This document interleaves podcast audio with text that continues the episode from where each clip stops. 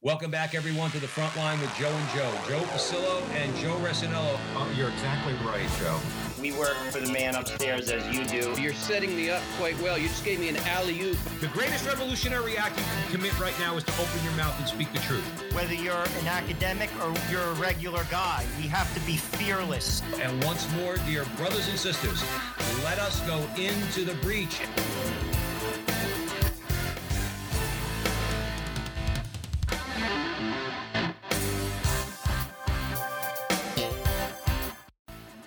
Welcome back, everybody, to the front line with Joe and Joe. Joe Pasillo, as always, joined by Joe Resinello. And once more, dear brothers and sisters, let us go into the breach. And we are going into the breach today, and you'll understand why in a minute. We're on the Veritas Catholic Radio Network, 1350 on your AM dial, 103.9 on your FM dial, spreading the truth of the Catholic faith to the New York City metropolitan area. We always encourage you to download the app, Veritas Catholic Network mobile app, so that you can have access to all of our station's content. And please, wherever you see Joe and I, uh, anywhere on social media, help us out a little bit. Hit a, you know, click something, a like, a subscribe, a share, do all that fun stuff. Help us out. Today, we're welcoming back to the program, great friend of the show, Kristin Van Uden from Sophia Institute Press. Um, and we're going into the breach because we're talking about atheism. And I love Joe All I got to say, it's almost sinful. I almost have to go to mm. confession. I love taking down atheism. I really do. it's a lot of fun. I mm. take all the fun that Christopher Hitchens and Sam Harris and, and Richard Dawkins and all those guys had 15 years ago. I take their fun away from them because we're Catholic and our worldview is coherent and makes sense. And their worldview is incoherent and doesn't make sense. Yet they call us a bunch of dummies. We're going to get into that with Kristin Van Uden. For those of you, uh, our audience knows Kristin, but just in case, Kristin Van Uden serves as an author spokesperson uh, at Sophia Institute. She received her MA in history from the College of William and Mary and her BA in history and Russian from St. Anselm College. She studies the persecution of Catholics under communist regimes, which we can get into that a little bit today, too, because communist regimes are by necessity atheist. Um, she's been featured on a wide range of media platforms, including Coast to Coast AM, The Federalist, and the Catholic Faith Network. Now, the book uh, that we're going to be discussing that's been released, it's a reprint from Sophia Institute Press, is written by Father Vincent Miceli. Okay. Uh, correct, correct me if I'm wrong, Kristin. He is a Jesuit or was a Jesuit, correct? That's right. One of the one of the good ones. one of the good ones. Yes. We wish we could say that they're all good. Uh, Father Miceli earned his doctoral degree in contemporary philosophy from Fordham University. He studied under Dietrich von Hildebrand. He taught at Loyola, Pontifical Gregorian, Pontifical University of St. Thomas, and Christendom amongst other colleges. He authored several books, including The Antichrist, Ascent to Being, and The Roots of Violence. And he wrote extensively for journals and magazines such as L'Osservatore Romano, Homiletic, and Pastoral Review, and the National Catholic Register. Now, Father Miceli made many appearances on national TV and radio programs to promote the faith and co hosted the syndicated radio program Where Catholics Meet. That's the book we're di- going to be discussing today The Gods of Atheism. Kristin Van Uden, welcome back to the front line with Joe and Joe. Thanks so much for having me back. As always, I'm going to hand it over to Joe. This one's going to be a crazy one, Kristin. I could tell you that right now. I could already tell. Uh, let's begin with the prayer in the name of the Father, Son, Holy Spirit. Amen. Remember, O most gracious Virgin Mary, never was it known that anyone who sought your help or sought your intercession was left unaided. Inspired by this confidence, we fly unto you, a virgin of virgins, our mother. To you we come, before you we stand, sinful and sorrowful. O Mother of the Word incarnate, despise not our petitions, but in your clemency hear and answer us. Amen name of the Father, Son, Holy Spirit. Amen. So, Kristin, why did we reprint this? What does society need to learn from Father Miceli? We already discussed on the show his book, The Antichrist. My mm-hmm. father had that book, ironically, like like which I find to be very interesting. Um, but with regard to this book, what does society need to know about the gods of atheism, and why did we reprint it now?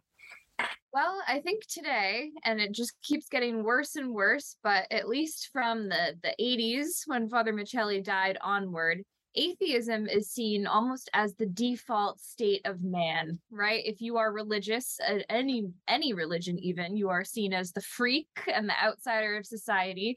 Atheism is the zeitgeist. Uh, they have the escape hatch of saying oh i'm just agnostic rather than purely atheistic to sort of take all the things that all the questions they don't know how to answer about the supernatural and just put them in a big big bucket of maybe. That's what that's what agnosticism essentially does is just tables the question perpetually.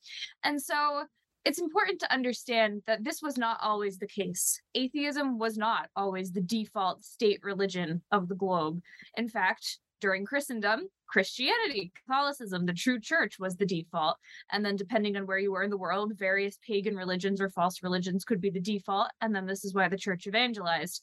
But atheism is a pernicious error that has been premeditated and introduced into the culture through thinkers such as these enlightenment figures that Father Miceli analyzes.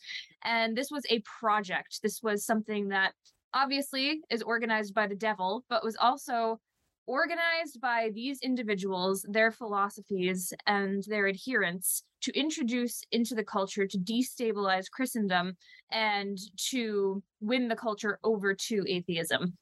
So this is this is the main point to make is that this this is a new phenomenon really. Atheism as such is the product of these thinkers and to know exactly what these founding fathers of atheism so to speak believed and taught we are better equipped to dismantle it Chris, I just want to touch on one thing you said. Isn't it so true that, like, if you believe in God, and I mean really believe in God, and you follow the church, that you're a freak? People say that.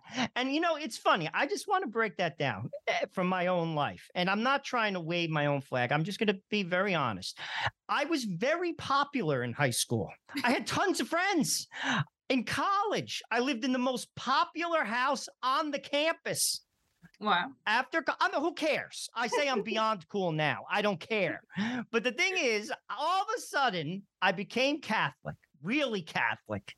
And then I'm a freak for 30 years, Kristin. A freak. And Yeah. everyone thinks you're crazy. And it's like, no, I'm not crazy. I'm the same guy. I just but think about th- think think about this. Think about um think about Richard Dawkins for a second. Okay, so for I'm sure Kristin, you're going to get into it. So we know that the more aggressive form of atheism um, was really started to be pushed within the last, let's say, 20 years, 25 years. Okay, all based on these gods of atheism that we're going to be talking about that Father Miceli wrote about in his book. Okay, all these Enlightenment thinkers. Hitchens used to love to sit there and make it seem like if you don't believe with Enlightenment thinkers, then there's something wrong with you. I want to say, listen, Hitch. Not everybody's got to agree with Spinoza. Okay, not everybody's got to agree with David Hume. They're philosophers. That means that they they're willing to debate their positions. Okay, but having said that, you mentioned freak. Joe mentioned that too. Okay, Richard Dawkins got up on a stage. He got up on a stage. Remember, we believe in Jesus Christ and the resurrection from the dead. Okay, now which to me is completely defensible. All right, uh, the, the the belief in the resurrection. Okay, Richard Dawkins took it one step further, got up in front of one of his sycophantic audiences, and said, "When you see anybody who simply believes in God, not Jesus Christ, not Buddha, okay, not uh, you know any of these other guys." Just simply has a belief that there's a creator God, you get in their face and mock them. That's what that's what Richard Dawkins said. That means he's setting the goalposts. Mm-hmm. It's either if you believe simply that there's a creator of the universe, whatever form he takes, okay? In other words, but he but he is the creator of the universe, okay? You are to be mocked. He even mm-hmm. went one step further to say if you believe in God, it's a it's and you teach it to your children, that's tantamount to child abuse. Okay? Meaning your kids could be taken away from you because when you abuse your children, and Europe has done that by the way with Christian families. Now, there's my little rant, okay? But let's get it straight about, about these guys, okay? They're not just talking about Jesus Christ. They're talking about simply the belief in God himself. Let me let me segue Kristin Van Uden joining us in the front line with Joe and Joe real quick. Um, and, and to a question for you. Mhm. Man was created by God for God and to be with God for all eternity. Now, when man rejects God, he will invariably create his own God. Okay. So uh, one of the false gods or of atheism is Nietzsche. Okay. Okay. Nietzsche said, now that we have killed God, uh, who is to replace God? Shall we not become gods? Talk about that because the false God that you ultimately create is yourself. That's exactly right. And it's mimicking what Satan himself did in the first fall from heaven, is that he could not handle what it actually meant to follow God. And in his pride, he became God to himself. And this is impossible. We see that he did not go on to found his own heaven and to found all of his kingdoms, but rather he is stuck now forever in misery.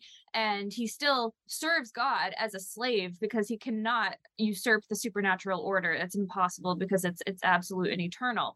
And so like you mentioned, every person was made in the image and likeness of God. So this means that we have an innate sense and an innate desire for God. So we live our lives distracting ourselves from that inner conscience speaking to us and from that desire. We can do anything under the sun in order to stifle the conscience, but it's still there and it will still scream out for union with God.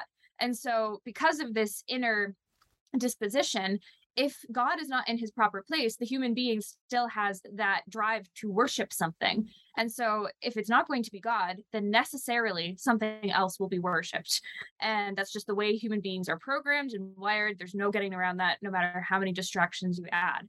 And so, most times, that thing that is worshiped in place of God is the self. This is like Satan, just pride and absolute love of self will and uh, what is called the vice of self love.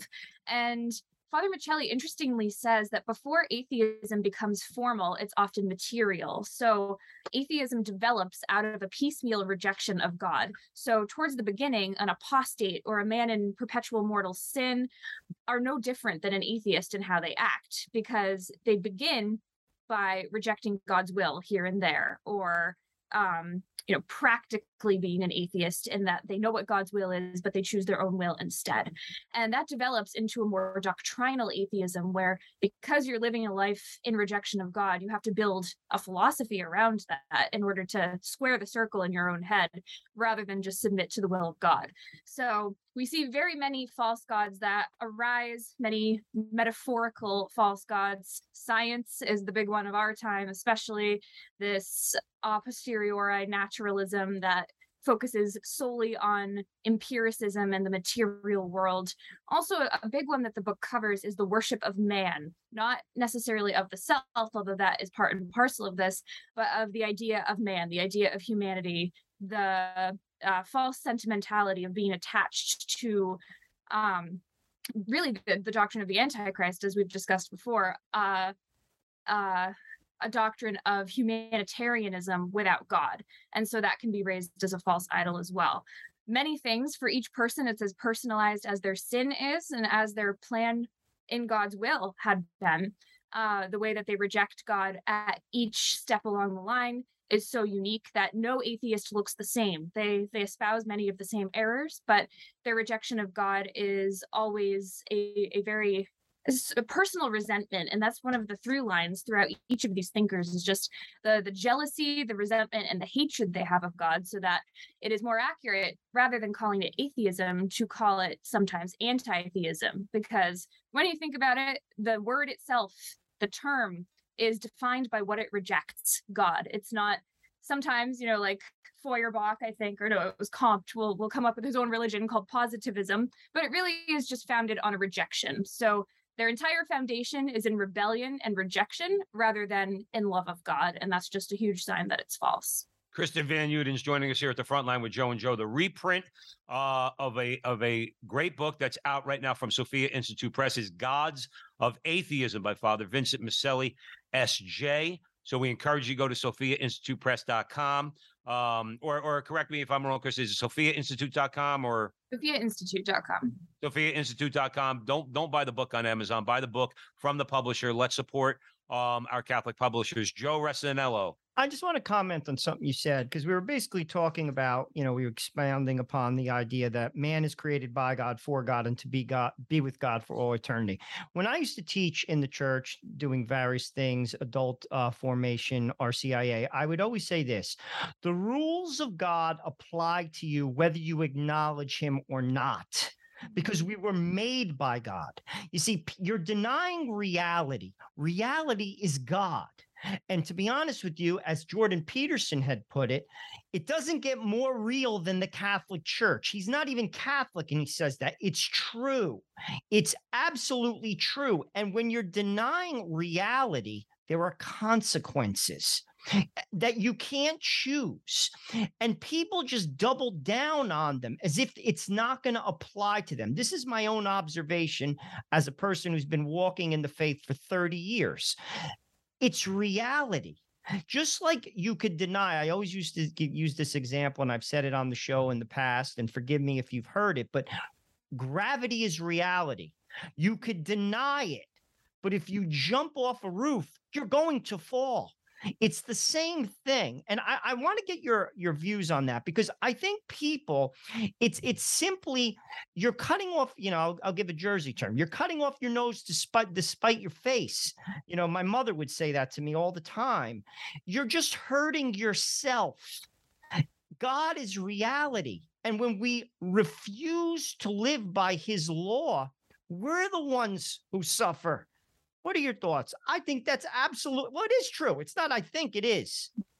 That's absolutely true. And not only is atheism a rejection of reality, but it's also a rejection of self, like you alluded to, because our identities are so entwined in God and the fact that he came to save us and died for us and wants us to be with him forever in heaven, that the logical conclusion of rejecting God is rejecting our own selves, which ends in suicide.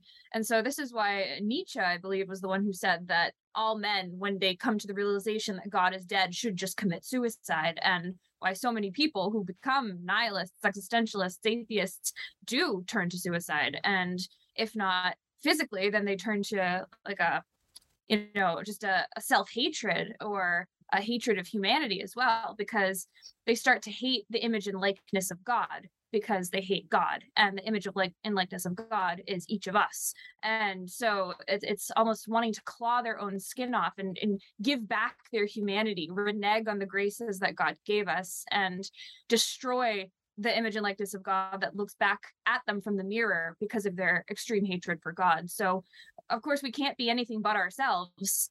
And when you follow that to its conclusion and what our true identity is as children of God, you cannot but love God. And so this just doesn't work. They are trying to be something other than human. And Nietzsche terms this as being the Ubermensch, the Superman who has done away with God and stripped himself of his God given dignity and need for a creator and it's just it's just manifestly absurd and the the ail, ailments of our time about so much self-hatred and just the epidemic of, of mental illness especially i think is, is intimately tied to this uh, unspoken rejection of self that comes along with the rejection of God. I think you're right. And I want you to expand on this, Joe Pasil, because I know you're going to have comments on it. What we saw in the summer of 2020, and I want to comment on what you said, Kristin, was a projection of self hatred. There is no question in my mind. You see, as a Catholic, we are all sinners, just as atheists are sinners. I'm a sinner, but I have a place to put my sin. It's called the confession box. And Christ died for my sin, and I acknowledge that as truth. And I am freed when I go to confession. It's not psychological. Mm-hmm. An atheist or someone who's an agnostic or even frankly a Protestant has nowhere directly to put their sin. And as a result, self hatred builds up. And that is what we saw in the summer of 2020. It was no nothing more than projection of self hatred. They have nowhere else to put the sins of society but to project them on something as opposed to confessing our own sin. First, Joe Pasillo. What well, are your no, thoughts? I, I, I want to get to that in a second. I want to comment on something that, that, that Kristin Van Uden joining us here at the front line with Joe and Joe said about suicide. Okay. Richard Dawkins said, I know I'm picking on Richard Dawkins, but he wants to talk, he wants to think he's smart. And that's why I don't like him. I love him. I pray for his conversion. Okay. But I don't like him very much. Okay. Because of the garbage that comes out of his mouth. He said the greatest thing that human beings could do is commit mass suicide. And I remember my reaction to that when I saw it. I said, You first, Richard. You first. I'm not committing suicide. My life is not meaningless. You could write 10 books that say that I suffer from a delusion because I believe in God. I don't care. You don't influence my life. Because as Joe said, and as you alluded to, th- what we believe in is reality. See, I believe in the ground of all being, as Aquinas said.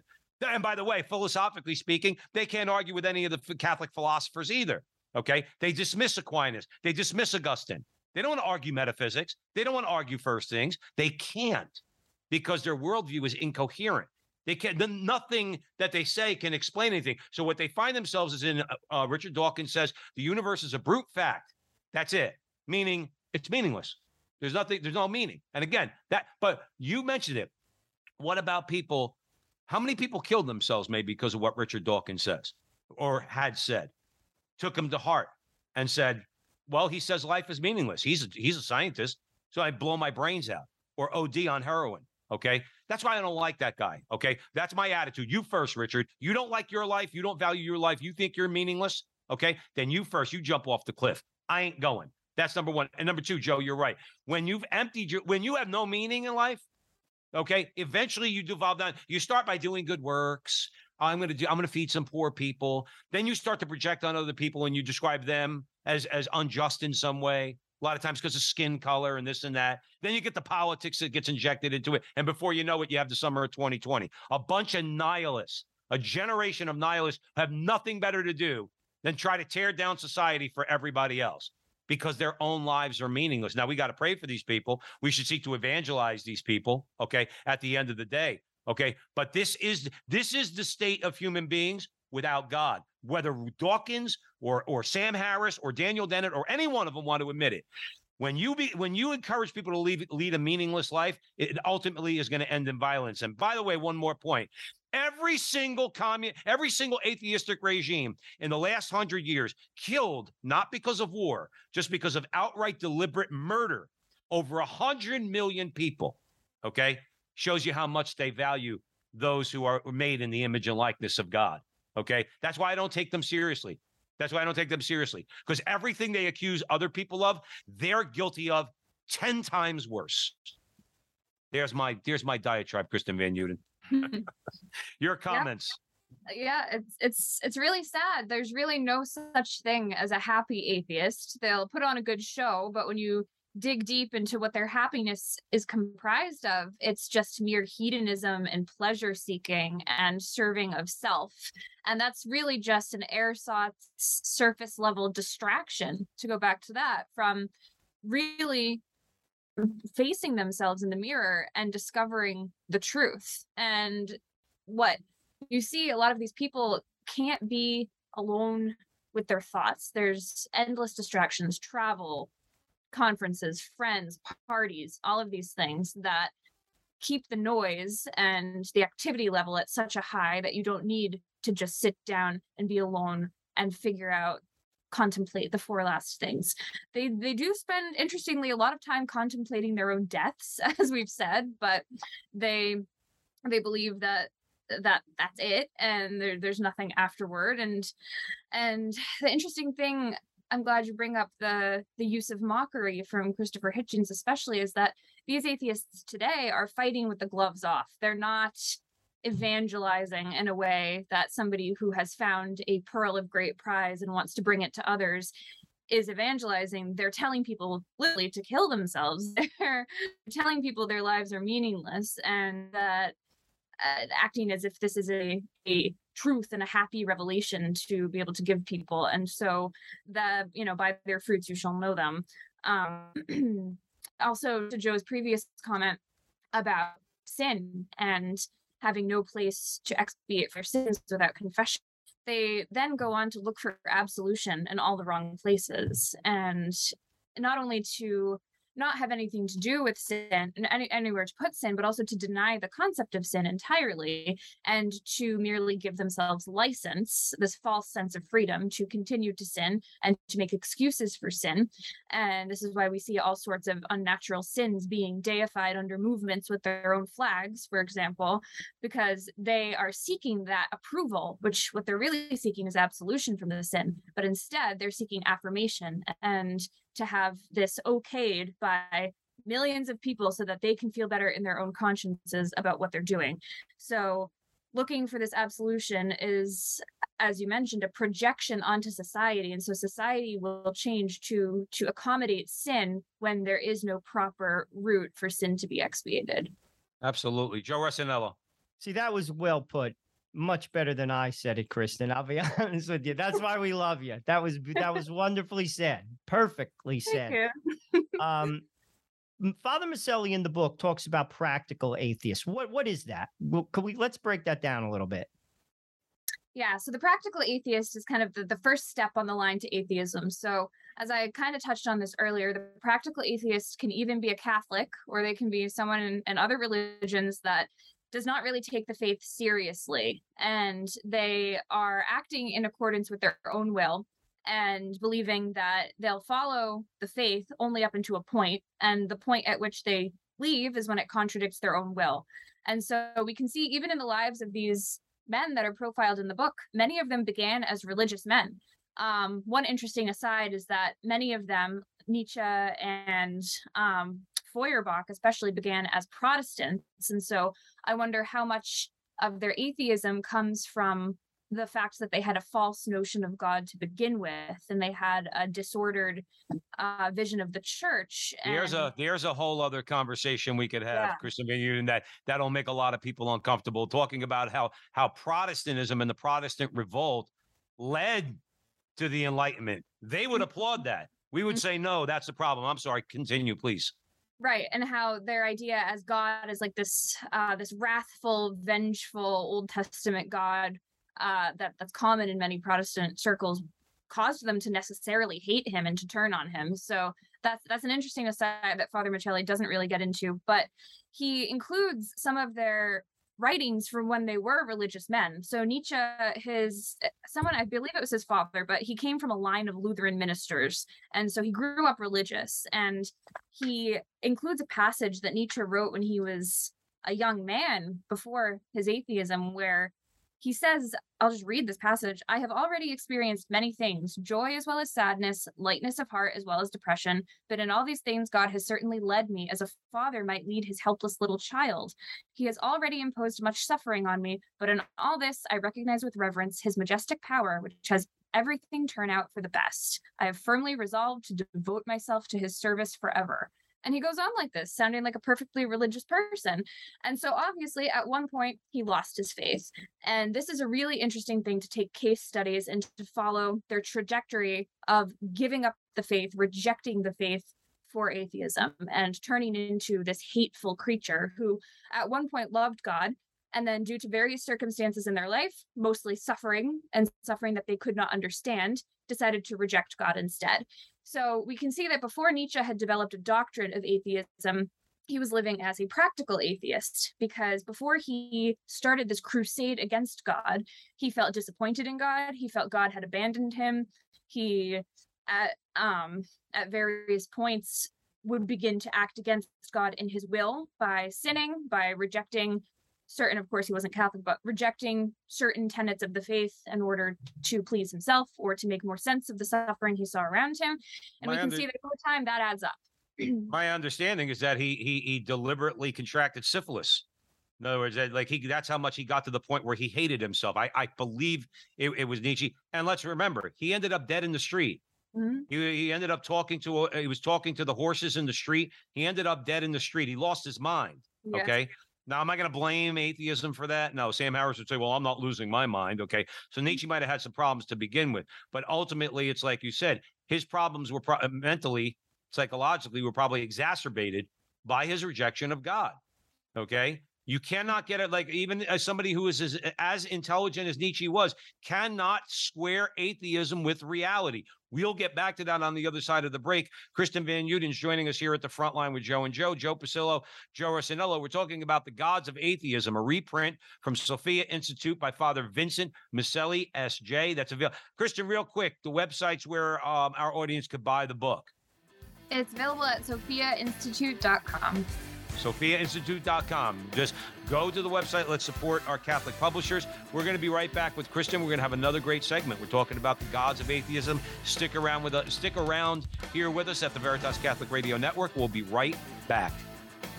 Where there's Catholic radio, the folks who listen deepen their faith, families are strengthened, parishes and communities flourish. So, let people know you're listening to Veritas, tell your friends to tune in, and let's make an impact here for Jesus and His church.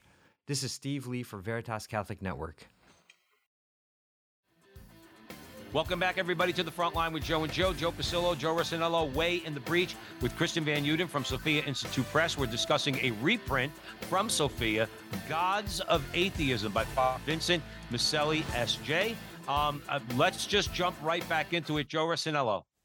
Kristin, in, in the book, Father Miceli basically goes down, you know, a list of how society has fallen um, into this state of religious indifference and corruption. I mean, could you give us a little synopsis of that? Because clearly it just didn't happen. You know, it, it was a slow grind, I guess, to how we are uh, right now. And frankly, you know, I'm 52 years old, and when I was in my 20s, it, it's it nearly wasn't as bad. I know every generation says that, but I mean, um, at that point, there were at least two genders. Then there's there's according to Joe Biden, there's at least three. I was gonna say Joe Biden said there's yeah, three, at, at, least three. at least three, at, least three. So I mean, uh, how do we get here? What did Miceli have to say about it? So he obviously chooses the um the Protestant Reformation, or more rightly termed Protestant Revolution, as a starting point for all of this. But some of the main revolutions that really got us to this point are the French Revolution and then the Enlightenment. So he believes that the term Enlightenment is really just a false euphemism and that a, a, better term for the Enlightenment would be the, the intellectual revolution of the 17th and 18th century. The Enlightenment as we know, um, just some basics was was a movement that was characterized by all different fields that focused on empiricism, so only what we can view with our senses. This is the primacy of science develops during this period, progress, uh, the separation of church and state, and the introduction of the idea that religion is merely a series of myths that the people used to sate themselves, to deal with their suffering all throughout life, and that now we know better because we have climbed the Tower of Babel. We have the scientific empirical knowledge, and we can do away with these religions of the past. So, Comte, who is one of the figures covered in this book, believed that religion served a purpose in the Middle Ages, and that now man has evolved beyond religion. So, we can see how this is not an objective view of humanity at all. It's very subjectivist. It's that oh you know something can't be true for one generation and then false for the next. So they view religion merely in terms of immanence as coming from man rather than transcendence coming from god.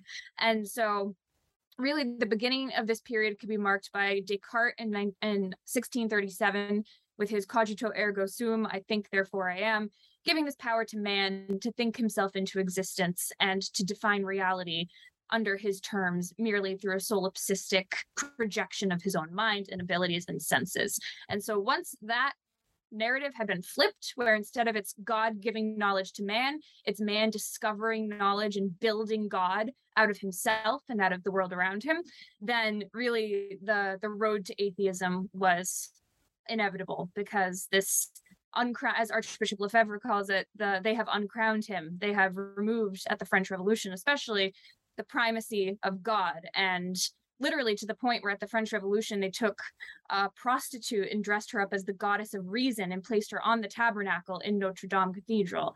Yeah. So unseating God and his primacy church in church and in state and then taking the subjectivist view of the world around us. Yeah, that's that's enlightenment thinking for you. You know, like uh, they that that's how creative they got. They get the prostitute, they put her on the on on the thing. Um I mean, there's so much to unpack with what you just said. But here's one one one thing I don't like is this: if you want to be an atheist, nobody can impose a, the Catholic faith on you. Nobody will impose the Catholic religion on you. You either accept it, you reject it. If you want to know more, we're, we're three people that would help you out to know more, or we're pointing you in the right direction.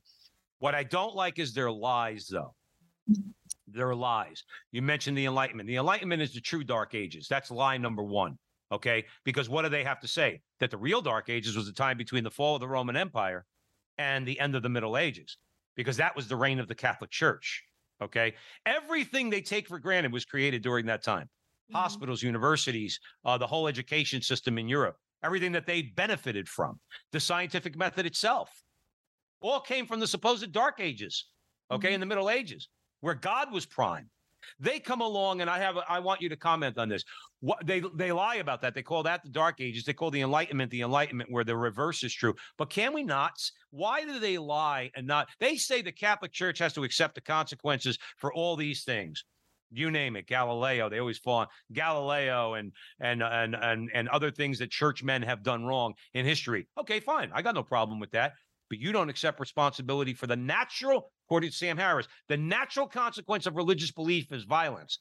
He made that statement. I'm paraphrasing, but he made that statement, mostly referring to Islam. Okay. However, but they reject the idea that from that, that through the enlightenment starting with the protestant revolt through this so-called enlightenment okay you have had between the french revolution and today you have had more deliberate murder at the hands of atheistic regimes than in any other than in all the religious wars combined okay combined and i don't care what religious wars they were and they will not accept responsibility for that. Sam Harris says we have to accept responsibility for the actions of churchmen a thousand years ago, like say, during the Crusades.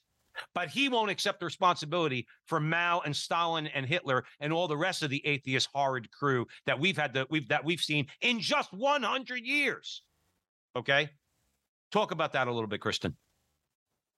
Exactly. Ideas have consequences, and it's by very fact of atheism being so disorganized and not being an organized religion that they can all evade responsibility for the consequences of the ideas that they forward. So, first of all, yeah, that hypocrisy really gets under my skin sometimes too. And also their weaponization of mockery and the fact that they they know that this is such a powerful tool it's what the devil does it will get you to persecute yourself rather than being overtly persecuted. So they they all are characterized by this voltairian smirk where they they think they know better than you and uh they're yeah again there's no true evangelization or love for the individual human in the way that someone who is evangelizing has a love for souls. So that would be yeah, that would be my first reaction to that. And then what was your second question again? No, I just wanted I just wanted a quick comment on that. I mean, I'm, I'm talking about the the the acceptance of the responsibility. In mm-hmm. other words, like where they where they point the finger at Catholics okay, and others who are religious people and say, you your worldview leads to all this violence. But yeah, we can demonstrate that the atheist worldview has a body count that is is hundreds of times higher than all the religious wars combined. Okay. All the things they want to point to. Okay. They, they they they complain and moan about Galileo, who was one person who, if you mm-hmm. were ever in prison, you should have you should have had it as good as Galileo did when he was in prison. Okay, and and yet they have piles and piles and piles of dead bodies and rivers of blood that they're responsible for. Okay, mm-hmm. uh, people who share their worldview, like Stalin and Hitler and Mao and um, Pol Pot. Okay, yet they they claim no responsibility for. They won't accept atheism writ large will not accept any responsibility for those dead bodies. And I say we need to hold their feet to the fire and say, no, you don't get a pass. Mm-hmm. Those dead bodies are on you and your worldview. That was my larger comment, Kristin. But look at look at how abortion is rationalized. Yeah, exactly. You can't accept that joe because the, you, to to accept that reality is to either commit suicide or to convert Mm-hmm. That is such a stark reality. And that is exactly the reason why they won't accept it because they can't. You can't. Like you're like they're still made of flesh and blood. And to, to Kristin's point, there are consequences to accepting an idea. You know, uh, and I'm not pointing fingers uh, trust me when I say this. Um, but for a woman who's had an abortion or a man who's participated in it to come forward and to ask for forgiveness takes courage. I applaud you to be honest with you. And and God forgives you. Here's another wonderful thought. God forgives you. But that is hard. It's not easy to say such a thing. And that's why I think we see the reaction of the world today because they're lashing out. In many cases, not to pick on the abortion issue, many of these women have had abortions and they refuse to acknowledge the wrong in it. So, what do they do? They attack. It's an attack because they can't say those words. I took the life of my child. God, please forgive me. And here's the, the best part about it He will. Right. If you do, right. He will because right. He loves you. You know, Joe, let's so keep the let's keep the Uh, conversation going. No, I hear you. I know uh, we have limited time, so we want to get into a little bit more of the meat of the book, "Gods of Atheism" by Father Vincent Miceli. This is a reprint out from Sophia Institute Press. We encourage you to go to sophiainstitute.com and buy any all the books that they have to offer there. But this one we're talking about today is Gods of Atheism. You could tell we're a bit more animated today than we usually are, even though that's that's saying a lot, Joe Ressinello. Um, but we have Kristin Van Uden here with us from Sophia Institute. So, uh, Joe, where do you want to go next? Let's talk about Archbishop Chaput. Um, I, I always thought he got a raw deal, to be honest with you, because I thought he should have been a cardinal. My two dollar opinion. Um, they didn't consult with me, Kristin. Uh, I, I wish they had Joe My- Ressinello. but I, I always liked him, and I've read uh, a number of his books. I wanted to bring up "Strangers in a Strange Land" and also "Render Unto Caesar." Highly recommend these reads. Chaput says this because he's talking about in these books um, the loss of faith in the Western world. So I think it ties into what Miceli is talking about in this book. This is what he says. He says the world hates the story Christians tell. It no longer believes in sin. It doesn't understand the forgiveness of sinners. It finds the ideas of a personal God, immortality, grace, miracles, the incarnation, the resurrection, and the whole architecture of the sacraments and the supernatural more and more implausible. It sneers at the restraints the gospel places on appetites and ego. And in place of the Christian narrative of history, it lowers the human horizon. This is interesting to a relentless now Yeah, I like that. I- I- desires, and suppressed questions about meaning. He's 100% right. And I just want to give one concrete example, and then I'd love both your comments. I, I mean, I am, you know, a married man, uh, five kids, and you talk to people and say, I have five kids. I get this all the time. Catholics, when are you going to stop? Like, like, when are you going to stop? I'm telling you, it is implausible to people. They can't wrap their mind around the fact that the church teaches something. And if you want to be a disciple, which means a follower of Christ, you have to follow that because God says so through his church. That is your, you want to talk about being viewed as a crazy person? Try that one. People like are like, you have five kids? When are you going to stop?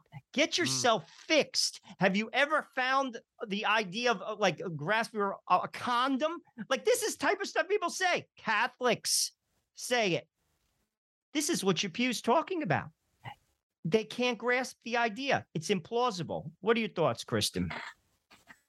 Yeah, well, it's this is why it's almost impossible to argue with these people sometimes because they won't even agree on the basic premise. So, um, like Father Miceli says, that atheists have they they say that they have love for man, but it's really a decapitated love. His words, because if you can't love God, then your idea of man is completely wrong, and you'll just be loving an incomplete love. And if that love is separated from God, who is love, it's meaningless. And so whenever you try to argue with with atheists and those who even i guess within the church have imbibed sort of this this zeitgeist that's founded on atheism of uh seeking of of pleasure and worldly goods over those of the next world that they don't even want to talk about metaphysics you can't even get Oh. them pin them down they believe metaphysics is fake and that all we have is the physical world and father Miceli interestingly addresses this because often we'll find atheists always whine, right? They'll they'll whine that the world is unfair, suffering is too much,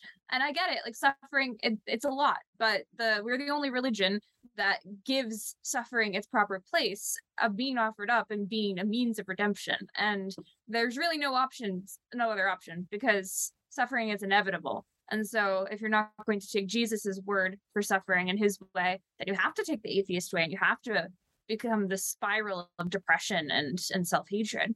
And so Father Miceli says here on page 19, the person who sulks in atheism because he has no sensible evidence, no solid physical facts for God's existence, opens himself up to the critique of being petulantly unreasonable and demanding what is impossible.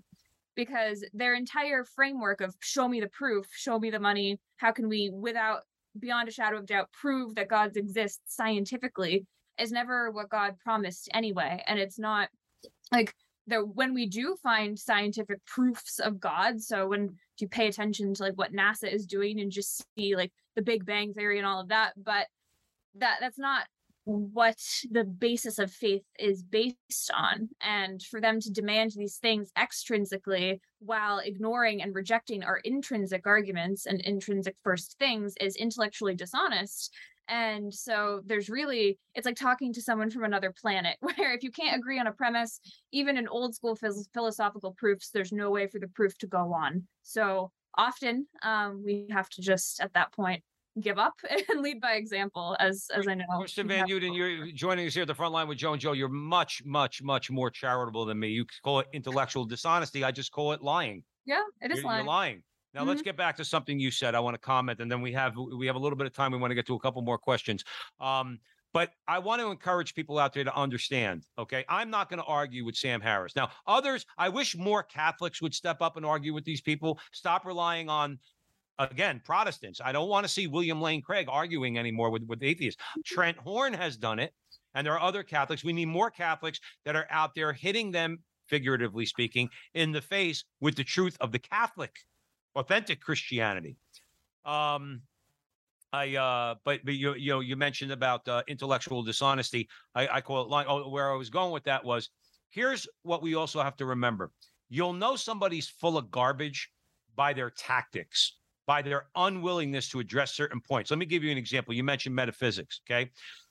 Thomas Aquinas gives you the metaphysical proofs for the existence of God. Like it or not, okay? He's one of the greatest minds in human history, all right? He lays it out logically, okay? If you have an argument, okay, there's your argument. Two things happen but from the so-called enlightened atheists, okay? Uh, uh, for, I think Sam Harris um, and Richard Dawkins here, I'm going to pick on those two again, is Dawkins says we have no need for metaphysics. You alluded to that. Okay.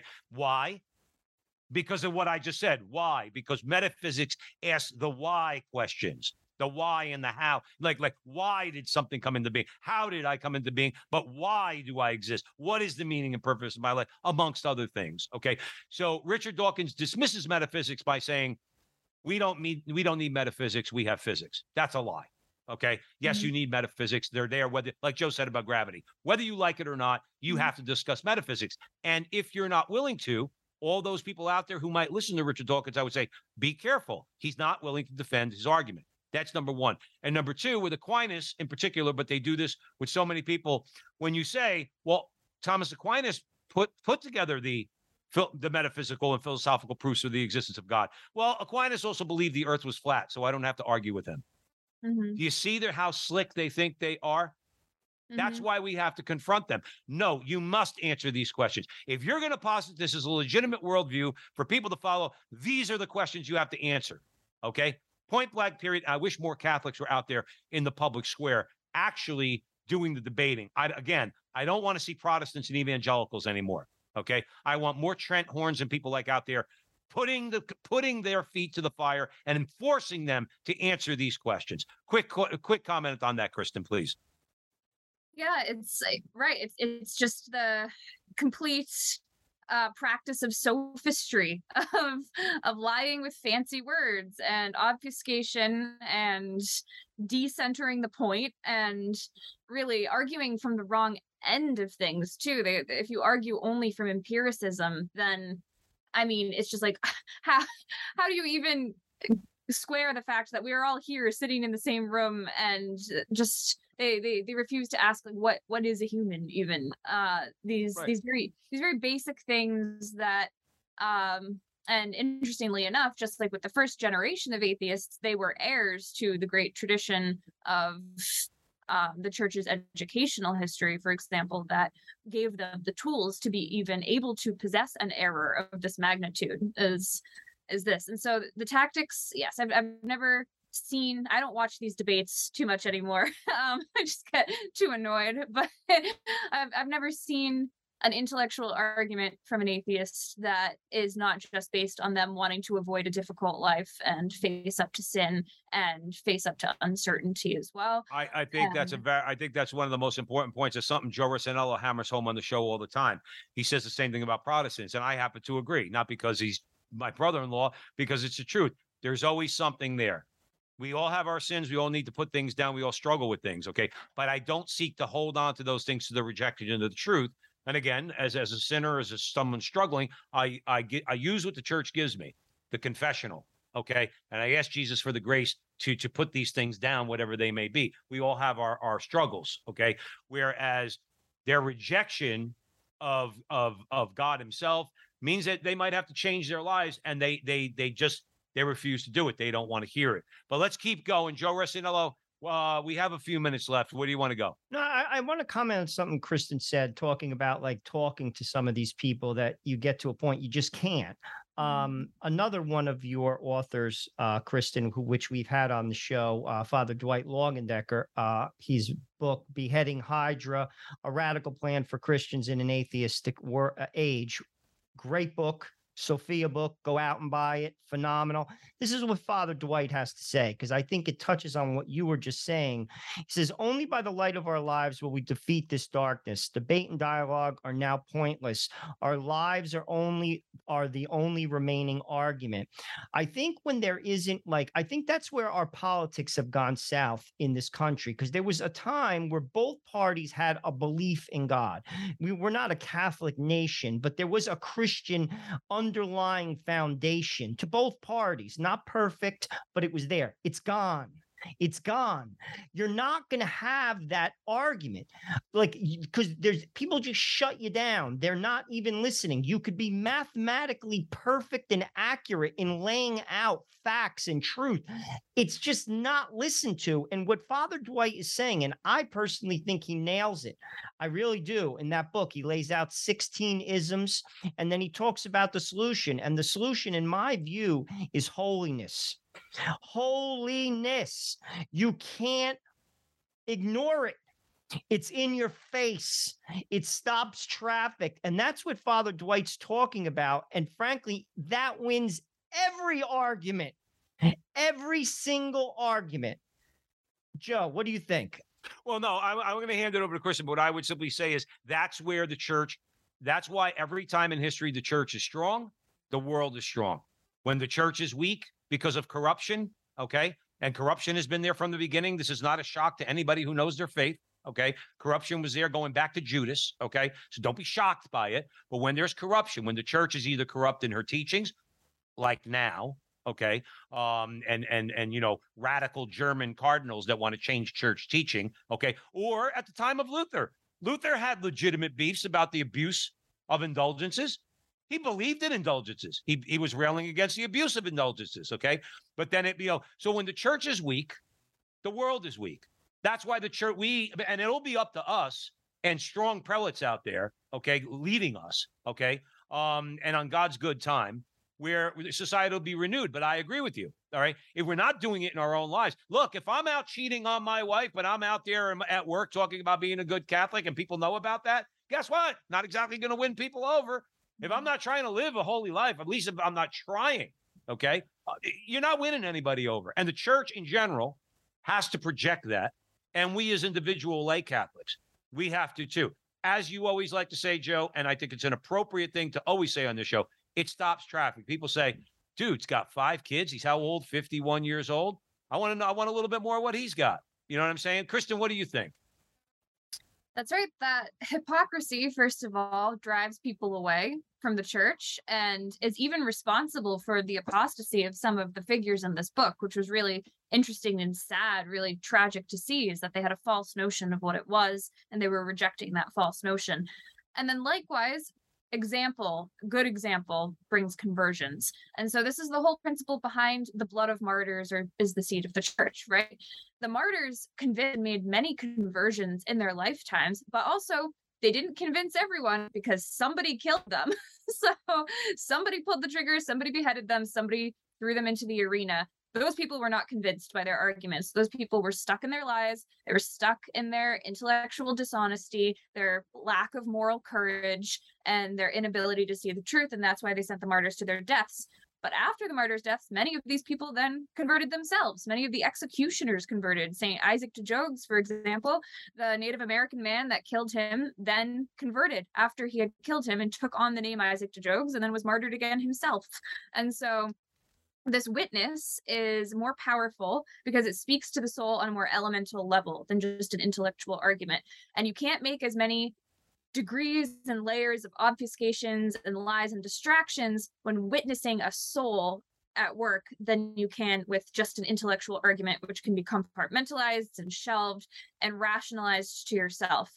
And so these witnesses of the martyrs, but all of the saints, winning conversions through their example is such a great encouragement, I think, to get through to people, and of course through prayer, but to get through to people who you feel you just cannot reach through arguments that are self evident because sin darkens the intellect. They will be unable to see it on that level, but perhaps they'll be able to see it on another level.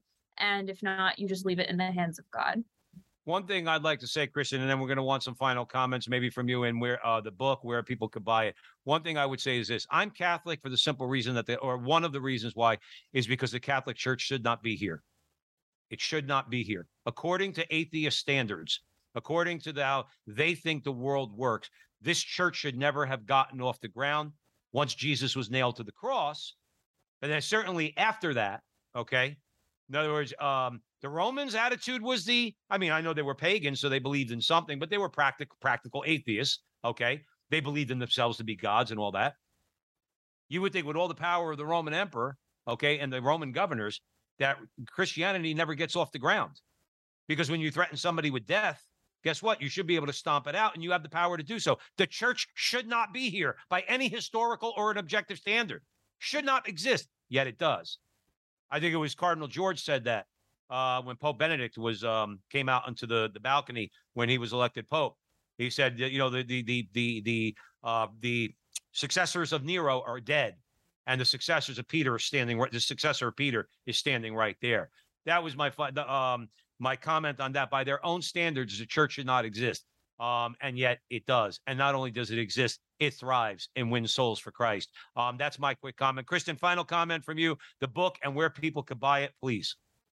So my final comment would be we are just embroiled in atheism today. Everyone knows people who identify as atheists or agnostic. And this book is so important because it shows where that came from. It's not just the natural state of man, it is a premeditated, willful act. As Father Miceli says, atheists are made, not born.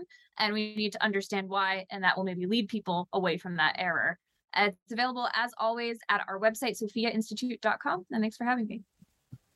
It's always a pleasure to have you on the show, Kristin. And we have to remember, we have to go out and we have to feed our minds with Catholic truth. It's not enough to know our faith. We have to know what the other side, and yes, there is another side, okay? We have to know what the other side thinks too, and to be able, as scripture tells us, to defend that which we believe, okay? That means we need to know those who are attacking us. Kristin Van Uden, thank you as always for joining us here at the front line with Joe and Joe. We really appreciate you coming on. Thanks a lot. God bless. God bless you. And thank you all out there for joining us at the Veritas Catholic Radio Network, 1350 on your AM dial, 103.9 on your FM dial, spreading the truth of the Catholic faith to the New York City metropolitan area. Download the app. the Veritas Catholic Radio Network mobile app. Share it with your friends. And wherever you see uh, our ugly mugs, Joe and I, on uh, social media, uh, YouTube, Facebook, wherever it is, like, subscribe, share, help us out a little bit. That would really be great. And remember, until the next time, that our conversation is your conversation, and that conversation is going on everywhere. We'll talk to you soon.